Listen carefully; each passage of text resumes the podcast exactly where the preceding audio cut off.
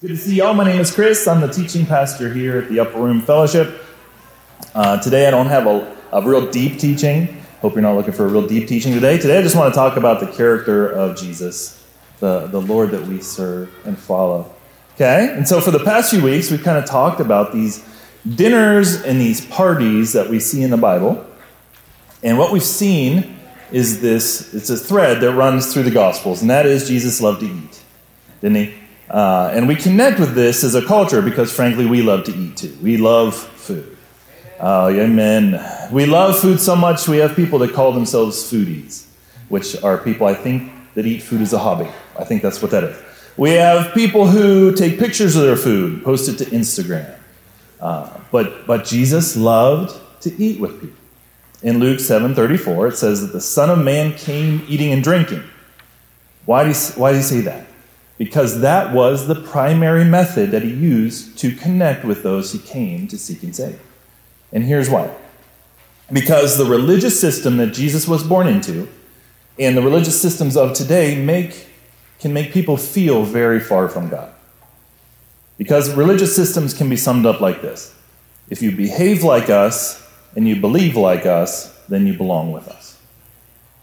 So, in other words, if you do the things we do, if you act right, if you act like this, if you believe like this, meaning you say the right things, you think the right things, you have the exact right, same theology, the same right, exact doctrine, then you can belong. Then you can be one of us. So that summed up the religious system of Jesus' day and today, honestly. Behave, believe, and then you can belong. And so this is why Jesus came eating and drinking, because to share a meal with someone in Jesus' day demonstrated who you belonged with. And Jesus loved to eat with people. Some of them were pretty rough.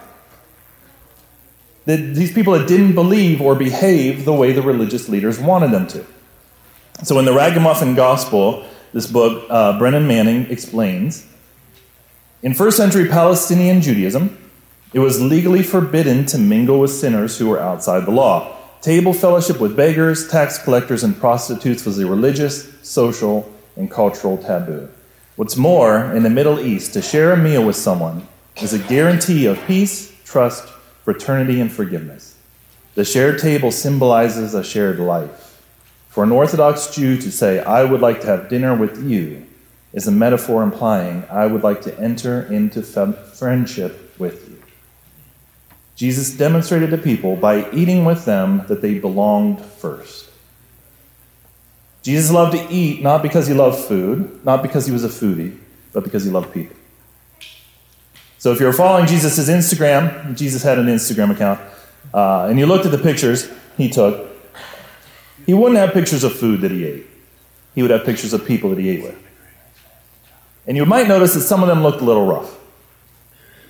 Because some of the people Jesus ate with were top notch sinners, which is really good news for all of us because we were all there at one time. But if you've been a Christian for some time, uh, it's, it's easy to get kind of a spiritual amnesia where you forget where you came from, that you were lost. Like we talked about in the first week of the series, that you were in Lodabar, right, with no hope, no future, no way to save yourself. And God our King brought you to the table of grace and made you a part of his family. So back in high school, I went on this mission trip to uh, kind of this halfway house in downtown Chicago uh, for kind of people getting back on their feet. And one of the guys that worked there, his name was Michael. Michael was an ex drug dealer. Uh, he said that he had been the, the leading ecstasy, one of the leading ecstasy dealers in the country, which I didn't know they kept records for that kind of stuff, but apparently there's a list, and he was at the top of it. Michael ended up giving his life to Christ, and his life was just radically changed. He said that he had flushed all his product, and uh, he'd gotten a, a job in sales, which seemed right to me, but seemed like a good transition for him. And he also volunteered at this mission. And Michael just had this like ravenous hunger for the things of God. So, so we ended up getting to know each other a little bit, and Michael had this regular Bible study that he led at the mission in downtown Chicago. And so one evening, some of us went to this Bible study. So we're sitting at the table, getting ready to start, and Michael introduces me to this woman sitting next to him, said that it was his friend, So I just trying to make some small talk, and I asked her, like, I said, like, what do you do? She said, well, I'm a dancer. And like a dummy, I said something to the effect of, oh, neat, like ballet? And she looked at me and she's like, no, not ballet. And then I realized what she was, what she was talking about. And the sad and really embarrassing thing is, when I think back to, the, to that Bible study, the thing I remember the most about it is not like the beautiful interactions I had with the people there or the way I ways I related to the folks in the group. The thing I remember most about the Bible study was just how uncomfortable I felt. And here's what I've discovered. Here's what I've learned since then. When I'm uncomfortable with people who are different than me, that means that I have some insecurities. Right? It says more about my insecurities than it does their lifestyle. Jesus was never uncomfortable with people that were different than him. In fact, the people who were most different than him were the most drawn to him. He was like a magnet for lost people. And maybe you're here today and you feel really far from God. And if that's the case, I'm glad you're here because that's where uh, the story we're going to look at Levi was. And we're going to look at this at Levi's story found in Luke chapter 5. Luke chapter 5, we'll pick it up in verse 27 says this After this, Jesus went out and saw a tax collector by the name of Levi sitting at his tax booth. Now, we talked about this before. Tax collectors were despised, right? Um, they were the worst. It was, it was taught that if you were a tax collector, you were too far gone to repent, that Jesus had turned his back on. And it says, Jesus saw this tax collector by the name of Levi, which is a strong Old Testament name. Uh, actually, the descendants of Levi were to be priests. So maybe Levi's mom and dad had dreams of who he would become one day, that one day he would serve God, and now he's serving Rome. He's a traitor, he's betrayed his people. And the text says that Jesus saw a tax collector named Levi. And when Jesus saw him, he didn't see him how other people saw him. Other people saw him like the scum of the earth. Not a whole lot of people made eye contact with Levi. But the rabbi Jesus made eye contact with him, saw him, and he walked over to his booth, and we'll pick it up there. Follow me, Jesus said to him. Jesus got up, left everything, and followed him. So follow me, two words. Now, what, what could have Jesus said to Levi? Jesus could have said a lot of things. Uh, he could have said, Levi, why don't you get yourself together? Or Levi, you should be ashamed of yourself. Or, hey, Levi, I bet your mom and dad are real proud. But Jesus said, Follow me. And follow me is a statement of belonging. Jesus said, You belong with me. And this would have blown Levi's mind because the religious teachers were saying that when he had become a tax collector, God had taken a sharpie and marked his name out, right? Couldn't even repent anymore. Too far gone. Jesus reveals where the world uses a sharpie, God uses a highlighter. Says that one belongs to me. And I think Jesus chose Levi, the tax collector, so that we would know there's, that there's nothing that excludes us from the love of God. That the invitation is always there for every single one of us, no matter where we find ourselves, every day of our life. The invitation is always there to follow him. Jesus said, Come and follow me. And Levi got up and left everything. He left a very lucrative job, he left his material possessions, he left a position of power, and he follows Jesus. And it says, Then Levi held a great banquet for Jesus at his house, and a large crowd of tax collectors and others were eating with them. Now I love this. Jesus says, Levi, follow me. And Levi's like, Where are we going? Are we going to the temple? Are we going to the synagogue? Jesus like, Nope, we're going to have a party at your house. And Levi, I want you to invite all your friends. And so all of his friends come in, and it says it was a large crowd. So a large crowd of tax collectors and others were eating there. Others is a nice way of saying well known sinners. These are people who were at the top of the ranking polls for sin. And Jesus has a party with them, and it's a great party. And I'm not sure if you've been to a great party or that you remember it, but what makes a great party? the food? Not really. The location? No. It's the people that are there. Do you know anybody who's just so secure in themselves that when, when they're around other people, other people just like relax? They just, they just put people at ease.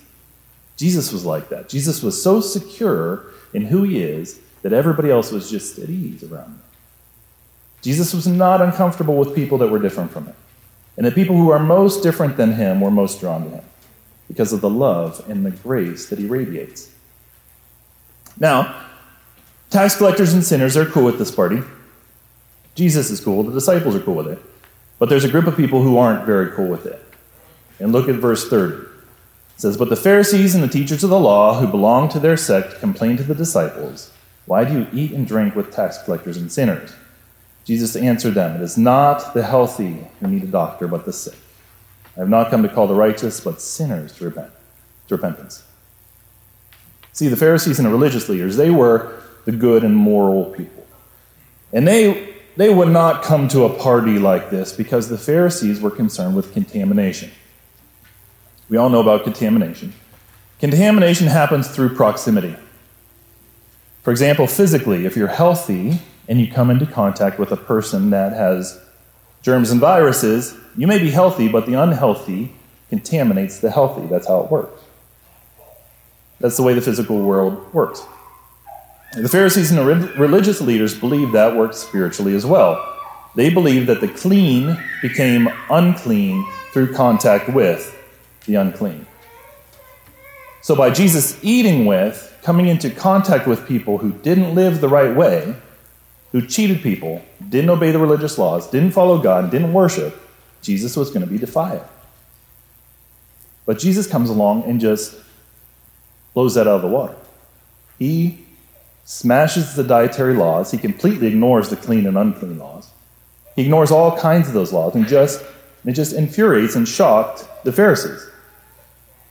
In fact, there's a story in Mark where a leper comes and throws himself at Jesus' feet. Now, leprosy in those days was not by any means just a disease, it was a total condition physical, social, spiritual. Physically, of course, to be a leper meant you were like literally falling apart. It was a skin disease. It was literally eating you alive. It was life of pain and misery. Socially, you were a pariah. You were contagious, and so you were not allowed to get anywhere near inhabited places. You had to stay out in the desert.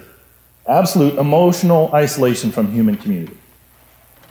If they even saw someone even coming near from a distance, they had to cry out, unclean, unclean. They were socially completely cut off. They were physically falling apart. Spiritually, at the time, most people thought lepers were cursed by God. They were excluded from worship, they were excluded from the presence of God in community. Also, you were punished if you came near a leper. There was one piece of the, of the rabbinical writings of the time that says if a leper stands under a tree and a clean man passes under that tree, the latter becomes unclean. In other words, you couldn't even be in the same shadow of the same tree as a leper without becoming unclean. Everybody thought that leprosy was a judgment of God. So let's look at the story. Mark 1 39 through 40. Jesus traveled throughout Galilee, preaching in their synagogues and driving out demons. A man with leprosy came to him and begged him on his knees. So this leper comes and throws himself at Jesus' feet, which was illegal, and he says this to Jesus If you are willing, you can make me clean. Now, this is interesting because leper doesn't ask to be healed, right? He doesn't say, If you're willing, you can make me well, or if you're willing, you can heal me. He says, If you're willing, you can make me clean. That meant clean before God, clean before his community, clean physically, he knew he needed it all, right? Complete transformation. And another thing that's incredible is the leper knows Jesus just has to want him clean. Jesus doesn't have to snap his fingers, he doesn't have to click his heels together. If Jesus simply wants him clean, he can make him clean and whole and healed, completely transformed. And that's what the leper knows. Do you know what Jesus does? It says next Jesus reached out his hand, touched the man. I am willing, he said, be clean. Immediately he was cleansed of his leprosy. Now, the man just said, and we all know Jesus does not have to touch him. Jesus can just want it. So, why does he touch him when he doesn't have to? Jesus is touching him simply because his soul needs it. Jesus is doing it out of love. He's touching a man who's absolutely starved for love. It says Jesus was filled with compassion, right? Jesus was moved from the depths of his being by love, and he reaches out and he says, I'm with you. I'm here for you. And we find out later, Jesus does not go off, as he's supposed to, to the ceremonial cleansing. He doesn't go to the priest and the Levite so that he could go through all the cleansing rituals to be made clean. Here's what he's doing. Throughout all of history, when the infected comes into contact with the healthy, the healthy become infected. If Katie has a cold and I'm lying in bed listening to her cough, there's no chance my wellness is going to make her better. There's a real chance her sickness will make me sick, right? when the unclean comes into contact with the clean, the clean always in the past become unclean. All religion is based on this. Religion says you have to try very hard, to become a good enough for heaven, and stay away from people who are unclean. Well, with Jesus, it works in reverse. His holiness was not defiled by us, his holiness healed our unholiness. By touching the leper, Jesus is saying, I am cleanliness itself. Anything and anyone I touch, anyone I have a relationship with, no matter how defiled you feel, no matter what your record, no matter what you've done, no matter how ashamed you are of yourself or your past, no matter what's been done to you, no matter how stained, no matter how low you feel, no matter how ashamed you are, no matter how guilty you are, I can make you instantly clean. And the Pharisees did not like that.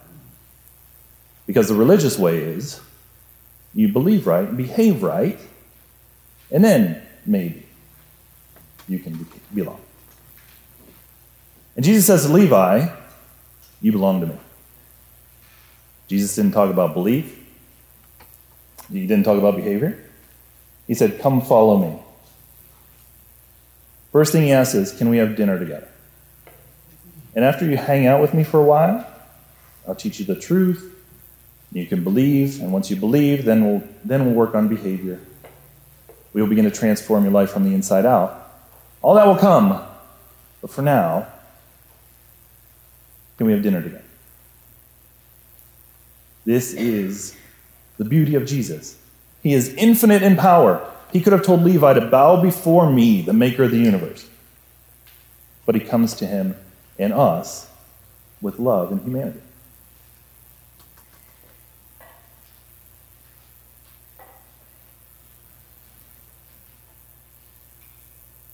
There's a quote. I didn't write the name. Guy's name. Can you put the quote up? What's, what's the name at the end, real quick? John Gerstner. Okay. John Gerstner said this. Couldn't remember. I didn't write down. In Jesus Christ, we see virtues combined that never anywhere else are combined. We see tenderness without weakness, strength without a milligram of harshness, humility without one ounce of uncertainty.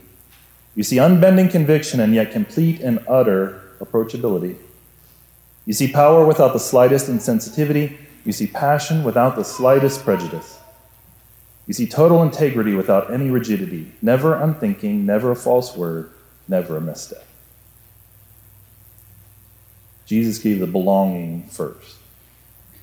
And this ticked off the religious community because what did Levi have to do to earn the invitation from Jesus? Nothing. See, they worked very hard to earn their right standing with God. But here's what they didn't understand you can't earn a relationship. And the Pharisees, they're ticked because Jesus is messing with their whole deal. And so they're complaining to the disciples, and Jesus answers. He says, It's not the healthy who need a doctor, but the sick. Come to call the righteous, not, not to come to call the righteous, but sinners to repentance. Like, don't you get it? I haven't come to call the people who think they've got it all together. Come to call the people who know that they don't have it together. Come to call the people who know they're messed up. One commentator I read said that Jesus got himself killed for the way he ate.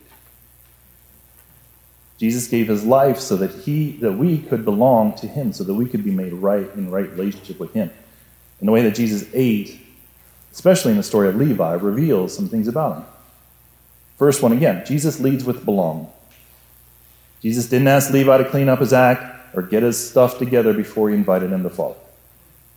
Second thing we see is that Jesus always comes toward sinners. There's nothing about what you've done or your past that would cause Jesus to turn away from you. Jesus comes towards you. Jesus always moves towards the mess. He didn't turn his back on us when we needed him most, but he came toward us to save us. And then number three, Jesus loves those unlike him. Jesus loves those unlike him. It is natural, it's just a natural human tendency to gravitate toward people who are like us. The natural tendency is to kind of insulate and isolate ourselves with people who act like us and think like us. What we see from Jesus is that people who were unlike him, they were actually drawn to him. Which begs the question we got to ask ourselves. Those of us who are followers of Jesus, personally, how are we doing loving people who are different than us? Is Christ so present in our life that there's a gravitational pull for people who are different than us? Jesus created such an environment of love and grace and peace and acceptance that he drew people who were completely different than him. As a church, Scripture says that we are the body of Christ. That means we are the physical, tangible expression of Christ's values here on the earth. And so the idea is that people could come around us and they would belong and they would hang out maybe for weeks, maybe for months, maybe even years until they believe. And then after they believe, then God will begin to work on their heart and work on their lives and transform them from the inside out. And that as a church, as the body of Christ, we would demonstrate the order that Christ gave us. When, when the church does this, man, it's beautiful. Belong first. Levi had no idea what was on the other side of him saying yes to follow Jesus. He had no idea that he would get a front row seat to see the ministry of Jesus, no idea that he'd get to be in close proximity for amazing miracles, no idea that he would get to hear the greatest teaching the world has ever heard. He had no idea that he would get to see an empty tomb or that he'd get to be in the presence of the resurrected Christ. He had no idea that he would get to write one of the best selling books of all time because Levi was his Hebrew name, Matthew was his Greek name. He wrote the Gospel of Matthew. God used a tax collector, the lowest of the low in that culture, and through Jesus saying, You belong with me first, used him to write words that we read today to tell the story of how God can transform your life. Amen. Amen to the ministry team start to make their way to the front as I pray. Uh, they'll be up here ready to, and excited to pray with you after the service if you'd like prayer. Don't leave without getting prayer if you'd like prayer. Okay, let's pray. Father, we thank you for loving us. We thank you for sending your Son to reveal your heart, to reveal your love, and to rescue us. God, I pray for those of us today that maybe have gotten so wrapped up in our own spirituality that we've missed your heart. Maybe we've turned off our love towards people different than us. Maybe we've turned off our love toward a certain group of people. Maybe we've turned off our love toward a certain person. And today we're just, we're just, you're calling us to come back toward you and repent. So we're asking you, Father, to help us. Lord, help us to lead with belonging. Help us to love people that are different than us. God, we maybe be so much like your son Jesus that people would be drawn to the Christ in us. And Father, I just want to pray right now for those who are in this room who have never started to follow you, those who have never said yes to you. Your invitation today is the same that it was for Levi follow me. Follow me. If you're here this morning and you're not a follower of Jesus, but as I'm, I'm talking here, something is resonating in you, maybe it's buzzing in you since you first came in, I just encourage you to surrender your life to Him. Surrender your life to Him and let His love just pour into your life. And if you make that, that decision, just, I'm going to give up controlling my own life. I'm going to live for Him. Today, I want to begin to follow Jesus. I would encourage you to come up after I'm done and pray with one of these folks from the prayer team up here. They would love to pray with you and help you begin a relationship with Jesus. And the prayer isn't magic, the decision to make Jesus your Lord is the important thing. So come on up if you'd like to begin that relationship with the Lord. So, Father, I pray that all of us will continue to follow you so that the world would know your love and your grace. It's in Christ's name we pray. Everybody said, Amen. Amen.